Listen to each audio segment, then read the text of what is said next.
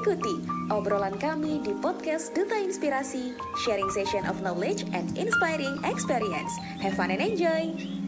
Oke, halo Sobat Inspirasi semuanya, kembali lagi di podcast Duta Inspirasi dan pada kesempatan kali ini adalah edisi Ngobras dan kita kedatangan tamu yang luar biasa dari keluarga Duta Inspirasi. Nah, sebelum itu perkenalkan nama aku Sangkutut Pujari Nugraha sebagai Duta Inspirasi Provinsi Bali Batch 2. Dan rekan saya yaitu Mutiara Dani, silakan untuk perkenalkan diri. Hai Sobat Inspirasi, perkenalkan nama aku Mutiara Dane sebagai selaku Duta Inspirasi Batch 2 dari Bengkulu. Lanjut kita perkenalkan narasumber kita ya. Di sini ada Kak Lucy dan Kak Aprianti. Nah, boleh perkenalan dulu nih Kak Lucy. Halo, halo. Uh, perkenalkan, aku Lucy, Duta Inspirasi Provinsi Jawa Barat, batch kedua. Halo Sobat Inspirasi, salam kenal. Hey, salam kenal Kak Lucy. Nah, kita lanjut ya ke Kak Aprianti. Silakan Kak. Halo Sobat Inspirasi, perkenalkan nama aku Aprianti Chandra Eswahyuni, Duta Inspirasi Provinsi Papua Barat, di batch 2. Salam kenal. Salam kenal Kak Apri. Nah, kita lanjut nih. Kak Ketut, ada apa aja sih yang mau kita bahas di podcast kali ini? Silahkan Kak Ketut. Nah, pada podcast kali ini kita akan membahas tentang pentingnya mental health para pelajar di masa pandemi. Seperti itu, Kak. Nah, um, dari Kak Lucy dan Kak Aprianti kita juga uh, kita punya banyak pertanyaan nih mengenai mental health dan uh, pertanyaan yang pertama itu uh, menurut kakak-kakak uh, ini mental health itu apa sih? Mungkin bisa dimulai dari Kak Lucy. Oke, pengertian mental health ya. Sebelumnya juga aku sempat nggak tahu ya apa pengertian mental health karena hmm, kayak apa ya kata-kata yang as masih asing gitu bagiku pada saat itu. Jadi waktu itu aku googling, da, di mana aku dapat pengertian dari uh, Kementerian Kesehatan Republik Indonesia, di mana mental health itu merupakan kondisi ketika batin kita berada dalam keadaan tentram dan tenang, sehingga memungkinkan kita untuk menikmati kehidupan sehari-hari dan menghargai orang lain di sekitar kita gitu. Nah setelah aku uh, membaca dan mendengarkan pengertian tersebut, aku menyimpulkan sendiri mental health versiku, di mana menurut menurutku mental health itu merupakan uh, sikap seseorang di mana dia bisa bijaksana dan dewasa. Dia tahu kapan dia harus berpikir positif dan kapan harus berpikir negatif. Jadi uh, sebenarnya nggak semua hal itu kita harus selalu positif. Ada kalanya juga kita negatif, tapi at least persentasenya positive thinking kita itu ya harus lebih besar gitu dibanding dengan negativity-nya. Karena aku percaya akan quotes ini, you are what you think atau we are what we think. Jadi apa yang terjadi di kehidupan kita selanjutnya itu ya berdasarkan diri kita, diri kita yang buat, yaitu pikiran kita. Kayak gitu. Nah, sekarang Kak Apri bisa deh uh, jelasin yang uh, tadi seperti pertanyaanku yang pertama. Silakan Kak. Oke, terima kasih Kak Tut. Nah, pandangan aku mental health itu adalah bukan penyakit ya, perlu kita garis bawahi bahwa kesehatan mental itu bukan penyakit tapi lebih ke gangguan mental bahkan bisa ke gangguan jiwa. Nah, mental health itu bukan sekedar gangguan mental tetapi bagaimana kita berpikir, merasa dan berperilaku. Banyak sekali orang yang menggunakan istilah gangguan mental itu untuk mengartikan bahwa dirinya itu tidak mengalami gangguan mental. Padahal tanpa kita sadari pun kita tuh e, pernah mengalami gangguan mental. Contohnya ada suatu momen kita tuh sedih tiba-tiba nangis kemudian kita lihat TikTok jadi gembira jadi ketawa. Nah itu tanpa kita sadari kita tuh udah terkena mental health atau gangguan mental. Itu sih pandangan aku kakak oke. Wah sangat-sangat expert ya di bidang uh, mental health nih kakak-kakak sekalian nih. Uh, tadi aku mendapatkan poin kalau uh, jika kita berpikir positif maka kita bisa menjaga mental kita. Nah, uh, menurut kakak-kakak sekalian, kalau kita depri, depresi itu apakah uh, bisa berasal dari pikiran negatif, Kak? Menurut Kak Apri bagaimana? sangat bisa dong bahkan itu salah satu faktornya depresi dari uh, pikiran negatif karena apalagi ini masih pandemi seperti ini ya Kak Patut banyak sekali orang yang depresi di rumah aja nggak bisa keluar ke mana-mana. Pikiran banyak tugas banyak faktor bisa dari sekolah lingkungan keluarga. Itu bisa menyebabkan depresi bahkan uh, khususnya untuk anak-anak itu yang umur di bawah 19 tahun dia itu paling banyak yang terkena depresi. Jadi sebelum dia waktunya dewasa tapi dia udah terkena depresi termasuk remaja remaja juga gangguan uh, depresi dia tuh yang paling umum dan paling mengkhawatirkan tuh menyerang pada remaja.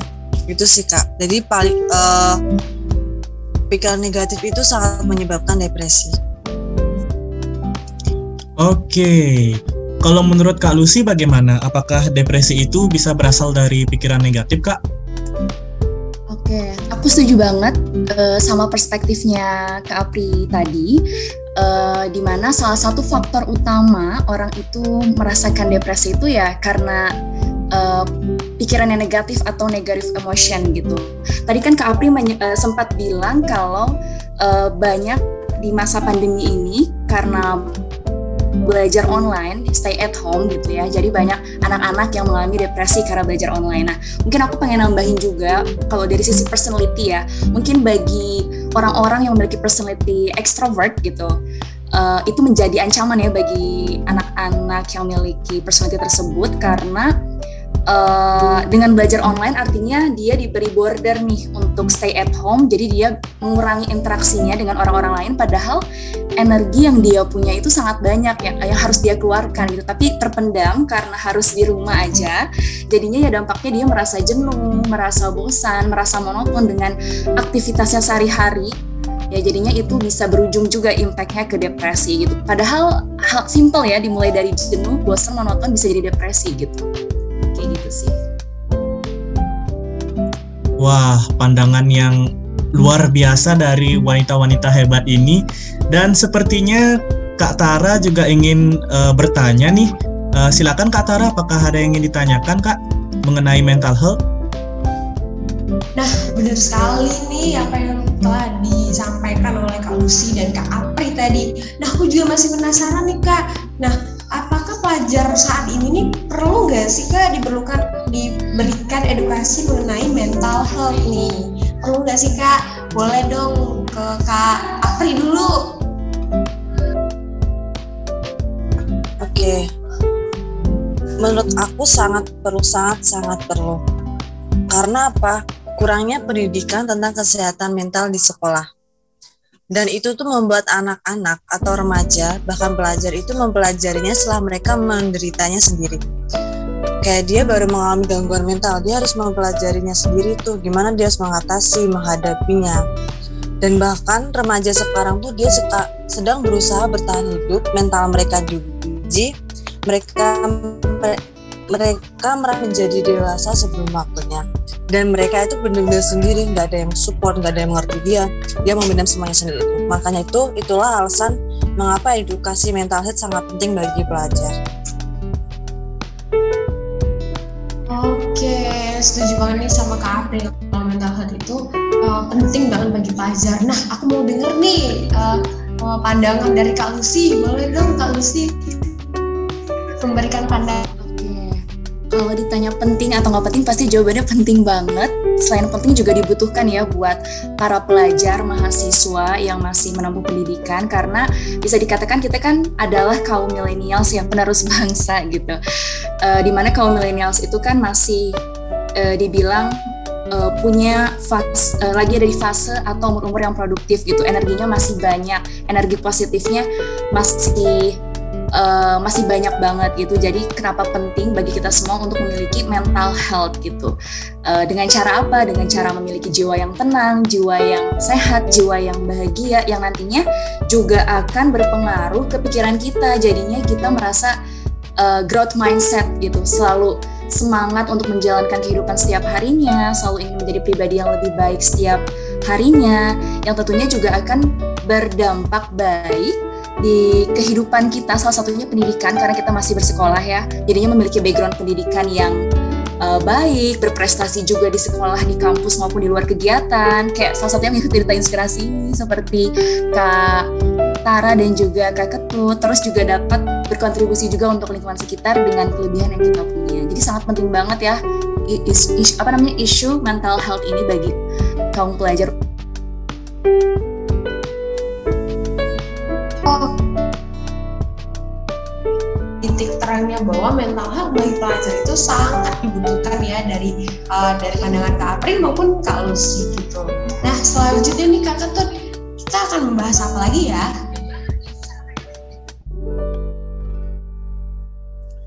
Oke, aku ada pertanyaan lagi nih kak mengenai mental health.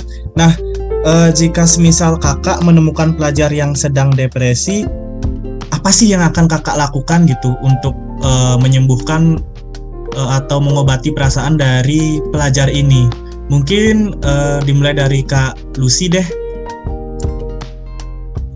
Kalau misalnya aku punya teman yang lagi mengalami depresi ya, uh, mungkin aku akan memberikan pertolongan atau support sesuai dengan kemampuan yang aku punya aja sih. Salah satunya adalah words affirmation, di mana aku akan uh, mendekati dia dengan cara memberi pujian, uh, tentang kelebihan yang dia punya supaya dia merasa berharga akan dirinya sendiri atau merasa self love ya dengan dirinya sendiri. Itu penting banget. Terus selain itu juga diajak ngobrol secara dalam untuk menanyakan problem apa sih yang uh, kamu alamin sekarang dan mungkin kita bisa cari solusinya bareng-bareng gitu. Di mana udah sih uh, cukup dua poin itu aja. Uh, memuji dengan kelebihan supaya dia sadar dengan, dengan dirinya sendiri kalau dia berharga dan membantu mencari solusi atas problem yang dialami. Oke, pandangan yang luar biasa nih dari Kak Lucy. Nah, kalau Kak Aprianti, bagaimana sih Kak menurut Kakak tentang ini? Kalau menurut aku pandangannya, bagaimana kalau terdekat kita itu terkena depresi? Kalau dari aku itu ibaratnya nih ya, uh, komputer. Komputer itu ngehang karena kebanyakan virus, file yang banyak masuk. Akibatnya apa? Itu kan komputer ngehang. Sama dengan kita atau orang terdekat kita yang dia terkena depresi, dia tekanan, stres, overthinking. Jadinya kan orang itu kayak ngehang depresi lah. Nah, terganggulah mental mereka. Nah, kalau komputer dia itu buat untuk merestart kembali ke normal, dia kan rumusnya atau kuncinya adalah control alt dan delete plus delete Nah, sama dengan kita, kontrol plus alt plus delete. Yang pertama, kontrol. Ada yang bisa dikendalikan, ada yang nggak bisa dikendalikan. Kita harus pegang prinsip itu. Yang bisa dikendalikan tuh kayak perkataan orang lain, perbuatan orang lain itu masih bisa kita kendalikan dan harus bisa kita kendalikan. Dan yang nggak bisa kita kendalikan, kita harus move on. Kita harus merelakannya. Yang kedua adalah art. Art itu alternatif. Cari cara lain. Contohnya, kalian depresi atau stres uh, kalian jualan hari ini kayak nggak laku. Kalian cari cara lain cari alternatif lain. Jangan sampai kalian stuck di situ aja. Yang ketiga adalah delete. Atau menghapus semua pikiran yang negatif sikap buruk kalian yang mengganggu kalian. Kalau kalian tidak mendelete semua pikiran buruk kalian maka kalian akan kembali ke awal yaitu depresi. Itu pandangan aku sih dan cara mengatasinya. Wah menarik sekali ya Kak Aprianti dan Kak Lucy. Nah, uh, tadi aku mendapatkan poin dari Kak Lucy kalau uh, kita juga harus memuji uh, dari si yang depresi ini. Nah, um, apakah kalau kita memuji berlebihan tuh kita bisa membuat si orang ini menjadi sombong gitu dan bagaimana sih tanggapan kakak kalau kita memuji berlebihan dan orang ini tuh menjadi sombong gitu. Mungkin dimulai dari Kak Aprianti. Oke.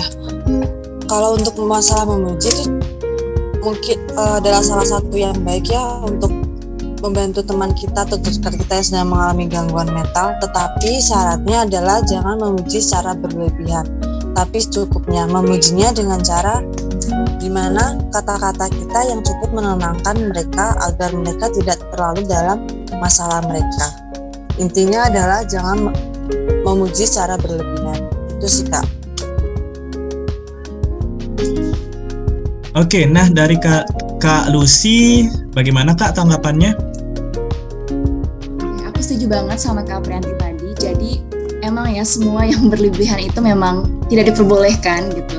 Jadi mungkin memujinya itu dengan cara mengingatkan kembali kalau uh, orang yang terkena depresi tersebut memiliki kelebihan kok gitu untuk mengingatkan kembali kalau dia itu berharga, untuk mengingatkan kembali atas pencapaian yang pernah dia buat selama hidup itu apa aja gitu. Jadi uh, sebagai sebagai self reminder untuk dia kalau misalnya sebenarnya dia itu hebat kok gitu, bisa bangkit kok gitu. Kayak gitu sih. Oke. Nah, sekarang um, Kak Mutiara apakah ada yang ingin ditanyakan? Kayaknya Kak Mutiara punya pertanyaan lagi nih mengenai mental health, silakan kak. Oke, nah aku penasaran nih kak, um, kan sekarang kita belajar online ya, belajar online dari rumah. Sebenarnya itu tuh menguntungkan atau malah merugikan pelajar atau kebanyakan mahasiswa nih kak. Terus menurut kakak, apakah belajar online tadi ini bisa membuat pelajar atau mahasiswa itu menjadi depresi gitu kak? Terus apa sih kak alasannya gitu? Boleh dimulai dari Kak Lucy dulu. Silakan Kak Lucy. Tentang belajar online ya. Nah, sebenarnya ini relatif ya. Ada yang diberi keuntungan sama ada yang diberi kerugian gitu istilahnya. Mungkin bagi aku mengibaratkan orang itu memiliki dua personality, ada yang introvert dan ada yang extrovert. Aku salah satu tipe yang introvert gitu mungkin bagi orang yang memiliki personality introvert, uh, belajar online itu bisa dibilang tidak terlalu mengganggu kesehatan mentalnya dia. Bahkan itu bisa dikatakan dia lagi ada di zona nyamannya nih gitu, karena karena nggak perlu berinteraksi sama banyak orang. Di mana benefitnya itu dia tetap bisa melakukan kegiatan produktif tapi energi yang dikeluarkan itu sedikit gitu. Tapi berkebalikan nih untuk beberapa orang yang memiliki personality extrovert mungkin itu akan jadi sebuah ancaman ya bagi mereka. Karena uh, ancamannya itu ya berarti mengganggu kesehatan mental mereka. Karena dengan belajar online berarti dia punya dikasih border gitu untuk stay at home uh, dengan mengurangi interaksi dengan orang lain. Padahal energi yang dia punya itu banyak gitu sama, sama persis kayak yang aku sampaikan tadi di awal.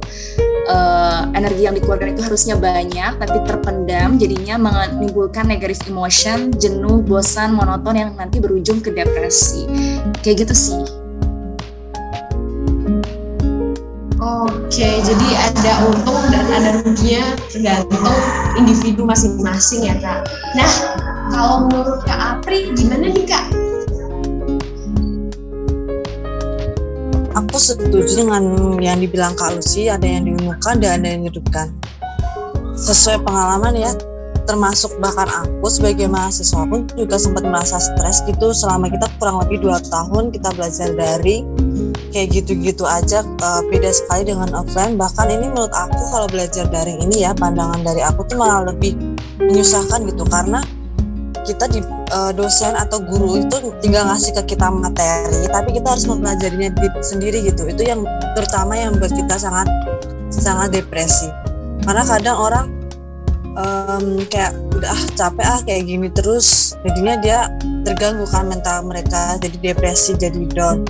Sampai sampai banyak banget orang yang menyemangati ayo semangat sabar enggak eh apa sabar dong gini gini pasti dalam kita capek deh denger orang bilang ayo semangat sabar.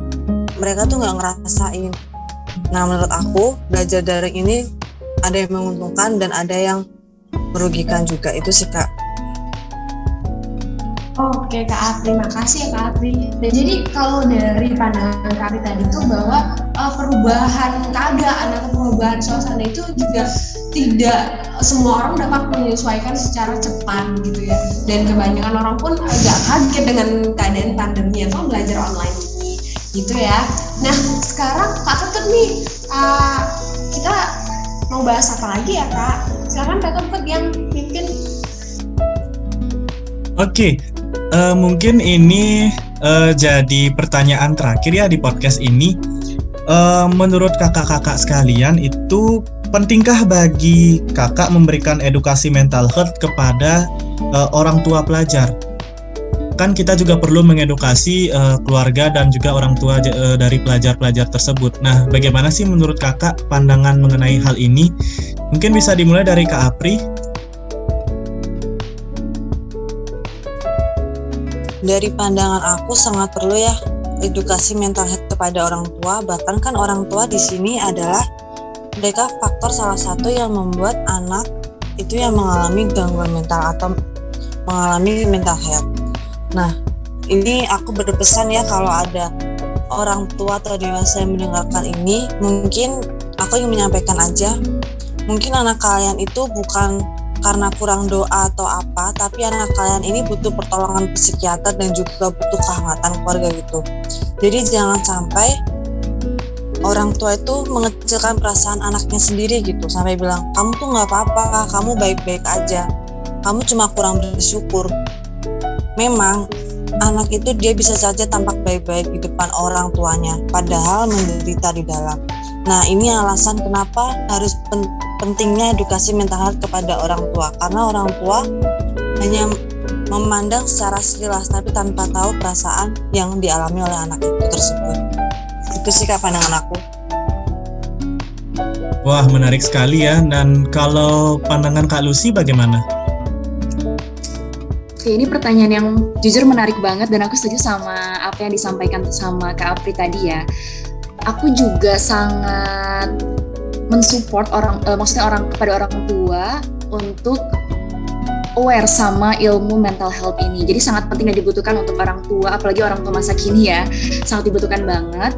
Karena menurut aku pribadi, orang tua itu punya peran, yaitu guru pertama dan supporting system yang abadi untuk anak-anaknya. Jadi mereka dituntut untuk punya kewajiban harus belajar setiap saat agar bisa mengenali anak-anaknya lebih dalam dan juga dituntut untuk selalu up to date akan isu-isu masa kini uh, agar bisa menjaga anaknya dengan baik. Nah, salah satu yang lagi happening adalah mental health.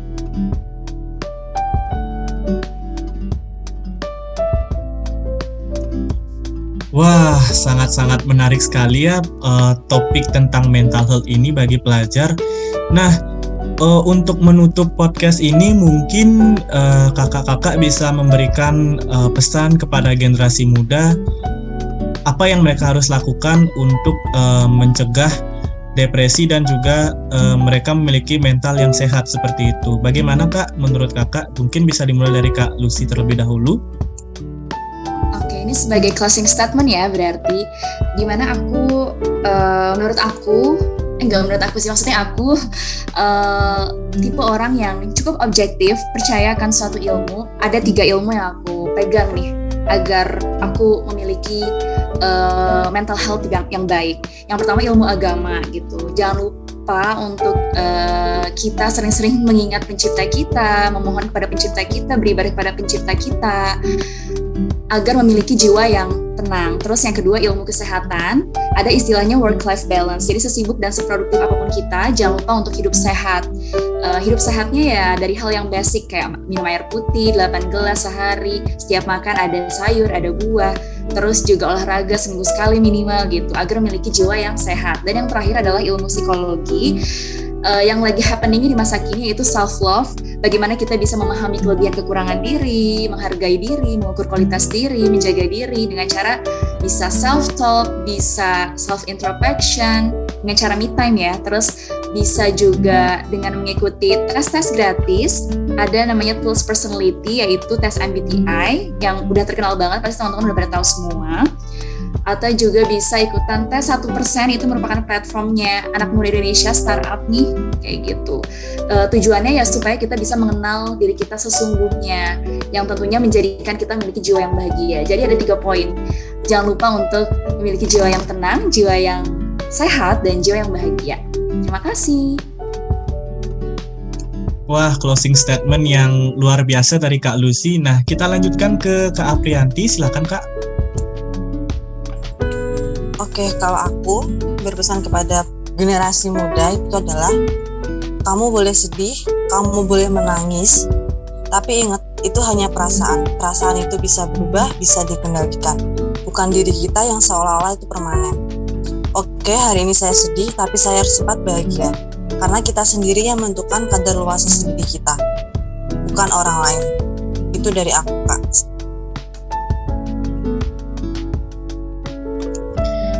Baik, terima kasih kakak-kakak sudah uh, berkenan hadir pada podcast kali ini di Ngobras ya dan juga uh, semangat selalu dan semoga kakak-kakak selalu diberikan uh, keberkahan yang luar biasa dan juga uh, kesehatan mental yang juga sangat penting untuk kita saat ini. Baik, uh, sobat inspirasi, terima kasih sudah mendengarkan podcast ngobras ini dan sampai jumpa di podcast selanjutnya. Assalamualaikum warahmatullahi wabarakatuh dan sampai jumpa.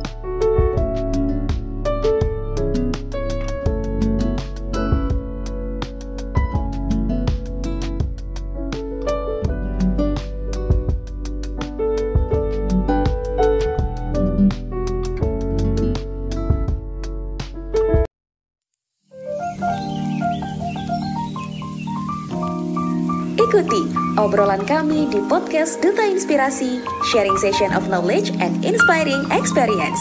Have fun and enjoy! Sebelumnya, Assalamualaikum warahmatullahi wabarakatuh. Halo teman-teman semuanya, selamat siang Sobat Inspirasi, pendengar setia dari Duta Inspirasi Podcast di Indonesian Event. Nah, gimana nih teman-teman semuanya kabarnya pada hari ini? Pasti harus lebih semangat dan tetap semangat ya teman-teman ya.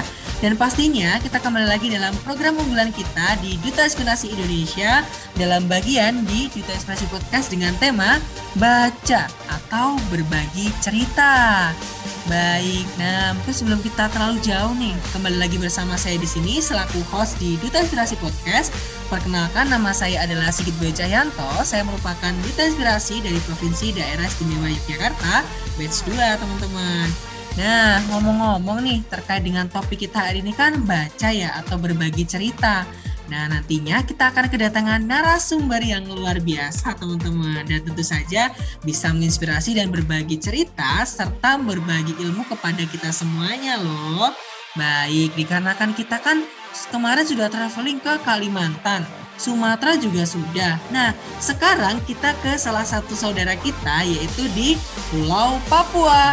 Oke, nah jadi tema kita kali ini adalah Pesona Papua takjubkan harmonisasi Nusantara. Yeay, oke Sobat Inspirasi, saya izin untuk melanjutkan. Jadi kita kedatangan narasumber dari Papua teman-teman. Ini adalah warga lokal di Papua di mana beliau ini namanya adalah Jorolien Engel Safriel Majar. Wow, namanya sudah menciri khaskan ya teman-teman bahwasanya ada Kak Engel di sini ya. Baik, mungkin bisa kita sapa dulu. Halo Kak Engel, apa kabar? Halo, puji Tuhan luar biasa baik. Baik, luar biasa sekali ya. Suaranya sudah semangat nih teman-teman. Pasti kita harus lebih semangat lagi ya supaya kita bisa mendapatkan esensinya. Baik, sebelum kita lanjut, saya akan membacakan pengalaman yang pernah diraih oleh Kak Engel. Nah, jadi Kak Engel ini merupakan Putri Ekowisata Indonesia tahun 2020 dan beliau juga merupakan Putri Ekowisata dari Provinsi Papua di tahun 2020 juga. Wow, luar biasa ya. Kita langsung ketemu sama Putri daerah dan bahkan Putri Nusantara di ekowisatanya. Dan juga beliau itu merupakan influencer pada kegiatan PON yang ke-20 di Papua loh teman-teman di tahun ini, di tahun 2021 dan beliau itu memang berbakat sekali ya di bidang public speaking karena beliau itu juga pernah menjuarai di lomba pidato di tingkat SMA SMK se-Kabupaten Jayapura. Wow, kalau saya bacakan satu-satu dari track recordnya Kak Engel ini pasti nggak akan cukup ya teman-teman ya. Maka dari itu sekarang kita langsung aja yuk kita kepo-kepoin narasumber kita yang satu ini. Baik, masih terhubung Kak Engel. Halo. Hai. Ya, gimana nih Kak kabarnya hari ini Kak? Puji Tuhan luar biasa baik Kak, sehat-sehat. Alhamdulillah, luar biasa sekali ya baik. Nih kita panggilnya bener, bener Kak Engel kan ya? Iya, Angel. Oke, oke, Angel. Baik, siap ke Angel. Terima kasih. Supaya nanti kita ketika ngobrol tuh lebih deket dan lebih kenal asik gitu ya, Kak ya. Karena kan kita berbagi cerita nih. Jadi nanti ketika Kakak bercerita kepada kita semuanya tuh bisa dapat vibes-nya gitu, Kak. Baik, nah kita kan hari ini mau ngomongin soal pesona Papua nih, Kak, yang mentakjubkan harmonisasi Nusantara. Nah, kita kan tahu ya, Kak, bahwasanya 50 terbesar di Indonesia itu ada Papua ya, salah satunya juga. Nah, kira-kira nih, Kak, apa sih yang terlintas di pikiran kakak ketika mendengar kata Papua? Mungkin bisa sharing ke kita kak. Mungkin ketika kita itu mendengar kata Papua tuh apa gitu kak? Kalau mendengar Papua, tentunya saya akan bilang kalau itu surga. Papua adalah surga. Baik, luar biasa sekali. Papua adalah surga. Jadi di sana ketika kita mendengar kata Papua tuh yang terlintas di pikiran saya itu ada Raja Ampat gitu ya kak ya. Benar sekali ya kak Engel ya. Iya, iya. Oke, luar biasa banget ya. Memang ketika kita itu tahu bahwasanya dua kata surga, satu kata surga itu sangat menginspirasi sekali untuk kita semuanya. Nah, ngomong-ngomong nih Kak Angel ya terkait dengan sejarahnya sendiri nih, kenapa kok bisa dikatakan provinsi itu namanya Papua gitu loh. Nah, kan dulunya kan namanya itu adalah Irian Jaya ya. Nah, sekarang kok jadi Papua gitu. Nah, kira-kira Kak Angel tahu nggak ya sejarahnya terkait dengan provinsi tersebut? Nah, awalnya itu Papua dikenal dengan panggilan Irian Barat. Itu sejak tahun 1969 sampai dengan tahun 1973. Kemudian nama Papua itu diganti menjadi Irian Jaya oleh Presiden Soeharto. Nah, kemudian Irian Jaya itu diganti lagi menjadi Papua pada masa kepemimpinan Kiai Haji Abdurrahman Wahid alias Gus Dur, Presiden keempat Indonesia. Nah, alasannya beliau mengganti nama Papua dengan alasan nama Irian Jaya itu jelek atau kurang bagus karena kata itu berasal dari bahasa Arab artinya telanjang. Nah, kedua, dalam tradisi Jawa kalau memiliki anak sakit-sakitan mereka akan mengganti namanya. Biasanya Slamet tapi beliau menggantinya menjadi Papua. Jadi begitu, Kak. Wah, baik. Luar biasa sekali ya Kak Angel atas penjelasannya. Jadi memang sejarahnya itu sangat panjang, tetapi kita sudah tahu ya teman-teman terkait mengapa kok disebut dengan Provinsi Papua. Kayak gitu. Oke, terima kasih Kak Angel. Kemudian nih Kak, sebagai Putri Ekowisata Papua sekaligus Putri Ekowisata Indonesia di tahun 2020, maka ketika di ada di Papua tuh fakta menarik tentang Pulau Papua itu apa sih Kak? Di samping dari segi kebudayaannya atau mungkin segi pariwisata atau ekonomi itu apa Kak kira-kira yang menarik gitu? Sebenarnya kalau mau ngomongin fakta menarik di Papua itu banyak banget fakta menarik yang belum banyak orang yang tahu. Nah, pertama, Papua itu sendiri merupakan pulau terluas Indonesia. Luasnya itu empat kali luas Pulau Jawa. Dan kedua, di Papua itu juga uh, terdapat anyaman Noken, Noken Rajut Papua, yang sudah diakui oleh UNESCO sebagai warisan dunia. Nah, yang ketiga mungkin uh, banyak yang berpikir bahwa kita di Papua itu kita ngomongnya itu pakai bahasa-bahasa daerah ya. Tidak, ya, benar kita di Papua Kak. itu iya, kita di Papua itu uh, kita menggunakan bahasa Indonesia sebagai bahasa sehari-hari. Nah, selanjutnya juga di Papua itu uh, Angel ingin mematahkan stigma-stigma negatif ya bahwa kalau di Papua itu negaranya kurang aman, negaranya tidak aman atau di Papua itu mereka berpikirnya kalau di Papua itu masih peperangan dan lain-lain. Tidak, Angel ingin mematahkan stigma negatif itu kepada teman-teman di luar Papua bahwa kita di Papua itu daerahnya aman, kami itu cinta damai. Nah, selanjutnya kita di Papua itu bukan daerah tertinggal, bukan daerah tertinggal lagi. Jadi banyak uh, sebelumnya kan bulan Oktober kemarin itu ada kegiatan PON 20 tahun 2021 di Papua. Banyak juga kejadian yang teman-teman dari luar Papua itu mereka datang ke Papua, mereka masih berpikir kalau kita di Papua ini masih tertinggal, belum memiliki mall dan lain-lain. Jadi uh, ada yang kejadian yang mereka datang ke Papua itu mereka justru bawa bahan-bahan itu dari Papua, bahan-bahan untuk bahan makanan dan lain-lain itu dari di Papua, dari luar Papua. Padahal kami di Papua ini bukan daerah tertinggal lagi karena di sini itu sudah terdapat mall, internet dan lain-lain. Nah, di Papua juga terdapat lebih dari 255 atau sekitar 52% suku asli yang menempati wilayah Papua, sedangkan 45 persennya merupakan masyarakat non-Papua. Itu mungkin kira-kira fakta menarik yang belum banyak orang di luar yang tahu kan. Baik, terima kasih Kak Angel atas penjelasannya. Nah, kita lah jadi langsung tahu ya teman-teman terkait dengan fakta menarik dari Pulau Papua atau Provinsi Papua sendiri ya teman-teman ya. Jadi di samping kekayaan alam yang melimpah, justru di sini kita kadang salah persepsi gitu ya Kak Angel bahwasanya memang sekarang tuh sudah setara atau equal gitu ya dibandingkan dengan provinsi yang lainnya. Justru di sinilah dia tuh berkontribusi banyak ya Kak Angel ya dari sektor pariwisata, ekonomi dan juga kebudayaannya kayak gitu. Oh iya Kak Angel tadi kan kita sudah membahas nih, tadi Kak Angel menyebut ada keragaman suku ya, bahkan dari segi bahasa sendiri. Nah, kalau di Papua sendiri nih Kak Angel, menurut pengetahuan Kak Angel itu kira-kira suku bangsa yang ada di sana tuh kira-kira apa saja? Apakah hanya suku Dani atau ada suku yang lain nih Kak Angel? Mungkin bisa diklarifikasi Kak? Ya Kak, jadi kami di Papua itu terdiri dari 255 suku dengan bahasa mereka masing-masing. Nah, di sini juga terdapat lima wilayah adat di Papua, ada Mamta, Saireri, Animha, Lapago, dan Mepago. Jadi kalau untuk yang uh, bagian lima wilayah adat ini, yang pertama Mamta sendiri tuh dia terbagi jadi dari kota Jayapura, Kabupaten Jayapura, Kabupaten Mamberamo Raya, Kabupaten Sarmi, dan Kabupaten Kerom. Untuk yang wilayah Sereri juga itu terbagi dari Kabupaten Biak Numfor, Kabupaten Kepulauan Yapen, Kabupaten Supiori, Kabupaten Waropen.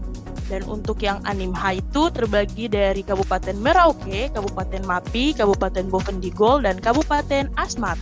Dan untuk wilayah Lapago nih, itu terbagi dari Kabupaten Jayawijaya, Kabupaten Tolikara, Kabupaten Lanijaya, Kabupaten Duga, Kabupaten Yalimo, Kabupaten Pegunungan Bintang, Kabupaten Puncak Jaya, Kabupaten Puncak, Kabupaten Mamberamo Tengah, dan Kabupaten Yahukimo. Dan untuk wilayah Mepago itu terbagi dari Kabupaten Dogiai, Kabupaten Intan Jaya, Kabupaten Nabire, Kabupaten Paniai, Kabupaten Deyai, dan Kabupaten Mimika. Kira-kira itu, Kak? Wah, ternyata banyak ya Kak ya, bahkan sampai 200-an sendiri. Bahkan ketika kita gabungkan dengan provinsi lain pasti lebih banyak juga kayak gitu ya. Oke, baik. Karena kan kalau kita tahu kan mungkin yang sering dikenalkan suku Dani gitu Kak. Nah, mungkin dari beberapa cerita juga dan informasi itu memang yang terkenal di sana kan suku Dani dan bahkan ketika Kak Angel tadi menyebutkan ada Bovendigul, juga ada Jaya Wijaya kayak gitu kan berarti memang keragaman suku bangsanya itu sangat luar biasa sekali di sana dan bahkan menggunakan prinsip cinta damai. Oke, luar biasa Kak Angel atas penjelasannya. Nah, kemudian nih Kak, berkaitan dengan uh, potensi alam dan kontribusi ya yang diberikan Provinsi Papua kepada Indonesia. Tadi kan Kak Angel itu sudah mengatakan bahwasanya uh, Provinsi Papua atau Pulau Papua itu memiliki kontribusi yang besar gitu bagi bangsa Indonesia. Nah, kira-kira nih Kak, kontribusi yang sering diberikan itu apa Kak? Dari segi sumber daya manusia kah atau sumber daya alam atau bahkan dari segi yang lain Kak? Mungkin bisa dijelaskan Kak Angel? Sebenarnya banyak kontribusi Papua untuk Indonesia mulai dari sumber daya alamnya, pariwisatanya.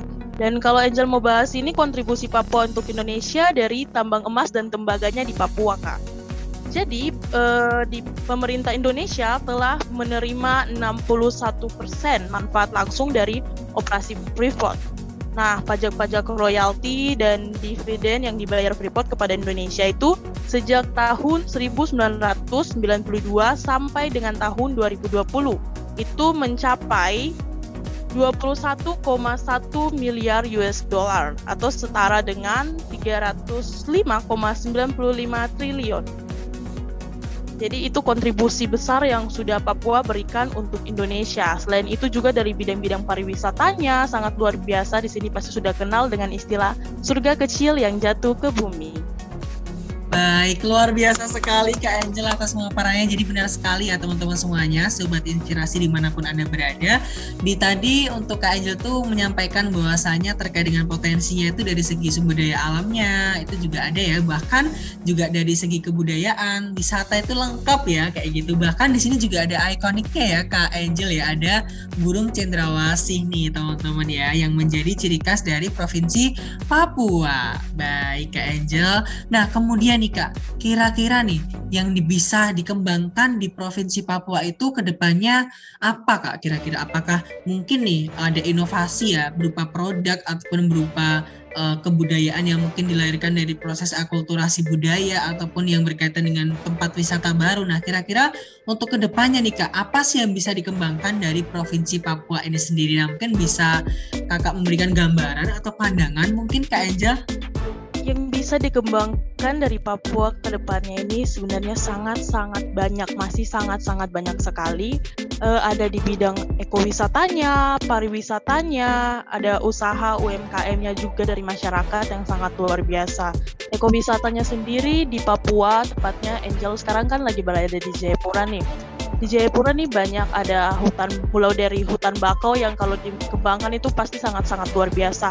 Ada hutan sagu juga dan juga uh, ada tempat untuk melihat cendrawasih langsung dan pariwisatanya pasti mereka hanya mengenal Raja Ampat ya. Ternyata di Papua itu sebenarnya masih sangat banyak yang belum teman-teman dari luar yang tahu. Jadi kalau mau dibilang apa yang perlu dikembangkan itu sangat banyak. UMKM juga masih sangat banyak. Kemarin itu sudah ada berbagai inovasi dari mama-mama asli Papua itu. Mereka kembangkan kue-kue kering, es krim itu dari bahan pokoknya itu dari sagu. Nah, kalau biasanya pasti teman-teman tuh masih mengira sagu itu papeda.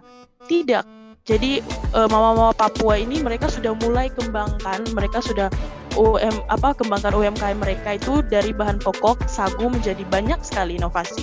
Kue kering, ada es krim dan juga ada seperti rajutan-rajutan noken mereka. Jadi memang sangat-sangat banyak sekali yang akan Papua kembangkan tahun-tahun ke depannya lagi. Baik, nice, very nice Kak Angel ya atas pemaparannya. Jadi dari satu bahan pun itu bisa dibuat beraneka ragam bahkan ya dari segi jenisnya, kemudian dari segi pemanfaatannya itu pun sangat efektif dan efisien semuanya. Bahkan itu bisa dimanfaatkan juga untuk beberapa barang lanjutan juga ya Kak Angel ya. Jadi memang produknya sangat beraneka ragam sekali di sana. Oke, luar biasa sekali Kak Angel atas penjelasannya. Nah, kemudian nih Kak, terkait dengan progres dari Papua. Nah, tadi kan sudah disampaikan ya, di sana juga sudah ada internet, juga sudah ada mall, seperti itu. Maka sampai dengan kaget, kayak gitu ya Kak ya tadi ya. Nah, kira-kira nih Kak, kalau perkembangan proses di Provinsi Papua ini sendiri selama lima tahun ke depannya itu bagaimana? Apakah ya akan terjadi di provinsi Papua ini ketika lima tahun ke depan lagi kayak gitu ya. Jadi lebihnya kita melihat tentang masa depan kayak gitu ya tentang future kayak gitu kan. Nah mungkin bisa di-sharingkan kak kepada kita semuanya gitu dari pandangan kakak terkait dengan apa sih dan apa yang akan terjadi dengan provinsi Papua selama lima tahun ke depan. Nah mungkin bisa disampaikan kak Angel? Sebelumnya Angel mau ucapkan terima kasih dulu nih untuk Bapak Presiden Jokowi karena beliau sudah menepati janji-janji beliau itu terkait seperti pembangunan infrastruktur pendukung. Terima kasih banyak Bapak.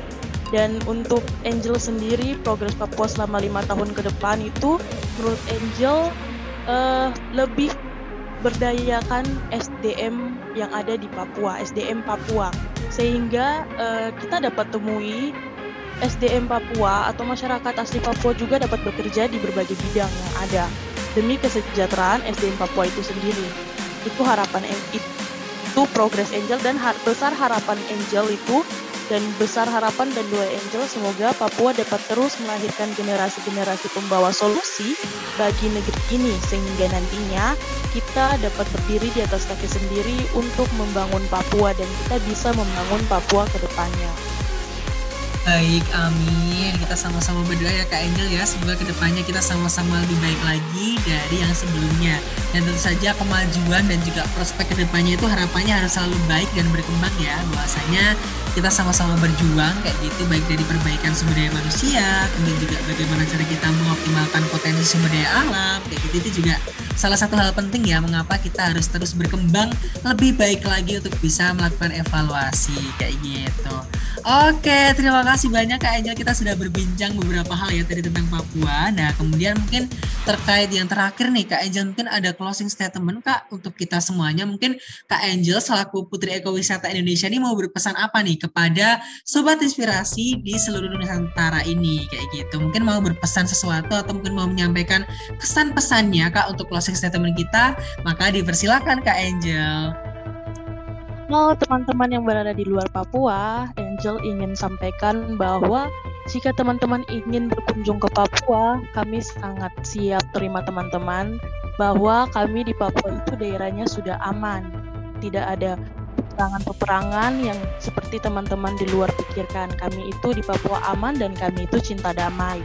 Selanjutnya untuk uh, generasi milenial atau Iya, generasi milenial, Angel ingin berpesan bahwa kalian harus berani keluar dari zona nyaman kalian dan kita harus berani keluar dari zona nyaman supaya kita dapat membangun Papua, membangun Indonesia, khususnya membangun Papua lebih maju lagi. Dan untuk teman-teman yang berada di Papua, gunakan masa muda kalian sebaik mungkin sehingga kita dapat melahirkan solusi-solusi baru lagi bagi tanah kita Papua. Mungkin itu aja, Kak. Terima kasih. Baik, terima kasih kembali untuk Kak Angel yang sudah memberikan kesan pesan dan juga terkait dengan closing statement kita ya pada pembicaraan kita di hari ini. Luar biasa banget ya teman-teman semuanya. Kita kedatangan narasumber yang luar biasa, istimewa, inovatif, dan inspiratif teman-teman. Karena tentu saja yang diundang di Duta Inspirasi Podcast ini bukan orang yang biasa-biasa saja, melainkan orang yang luar biasa seperti Kak Angel salah satunya. Baik, nah tadi kan kita sudah belajar bersama dan juga sudah sharing bersama ya teman-teman terkait dengan sejarah singkat tentang Pulau Papua, terus kemudian juga fakta menariknya tadi ya bahkan dari segi ekonomi, pariwisata, kebudayaan pun juga sudah terungkap tadi ya teman-teman. Terus kemudian potensi ke depannya untuk provinsi Papua ini sendiri. Nah kemudian juga harapan yang disampaikan ke Angel tadi nih terkait dengan perkembangan Papua ke depannya.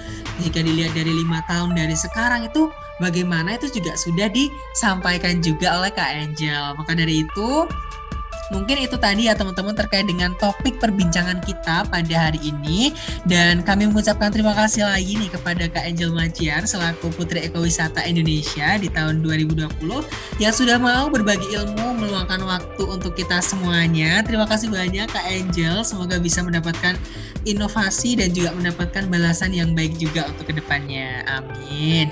Dan dari saya mungkin cukup sekian. Saya Sigit Bayu Cahyanto selaku Duta Inspirasi Indonesia dari Provinsi Daerah Istimewa Yogyakarta di batch 2 mengucapkan terima kasih kepada Kak Angel, mengucapkan terima kasih kepada semua audiens yang sudah menyampilkan terkait dengan podcast kita yaitu di Duta Inspirasi Podcast pada program Baca atau Belajar Bersama kayak gitu dengan berbagi cerita dengan tema pesona Papua takjubkan harmonisasi Nusantara.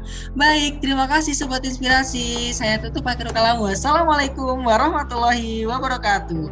Duta Inspirasi Indonesia, tiga bulan mengabdi selamanya menginspirasi. See you sobat inspirasi. Sampai jumpa di podcast kami selanjutnya. Dah.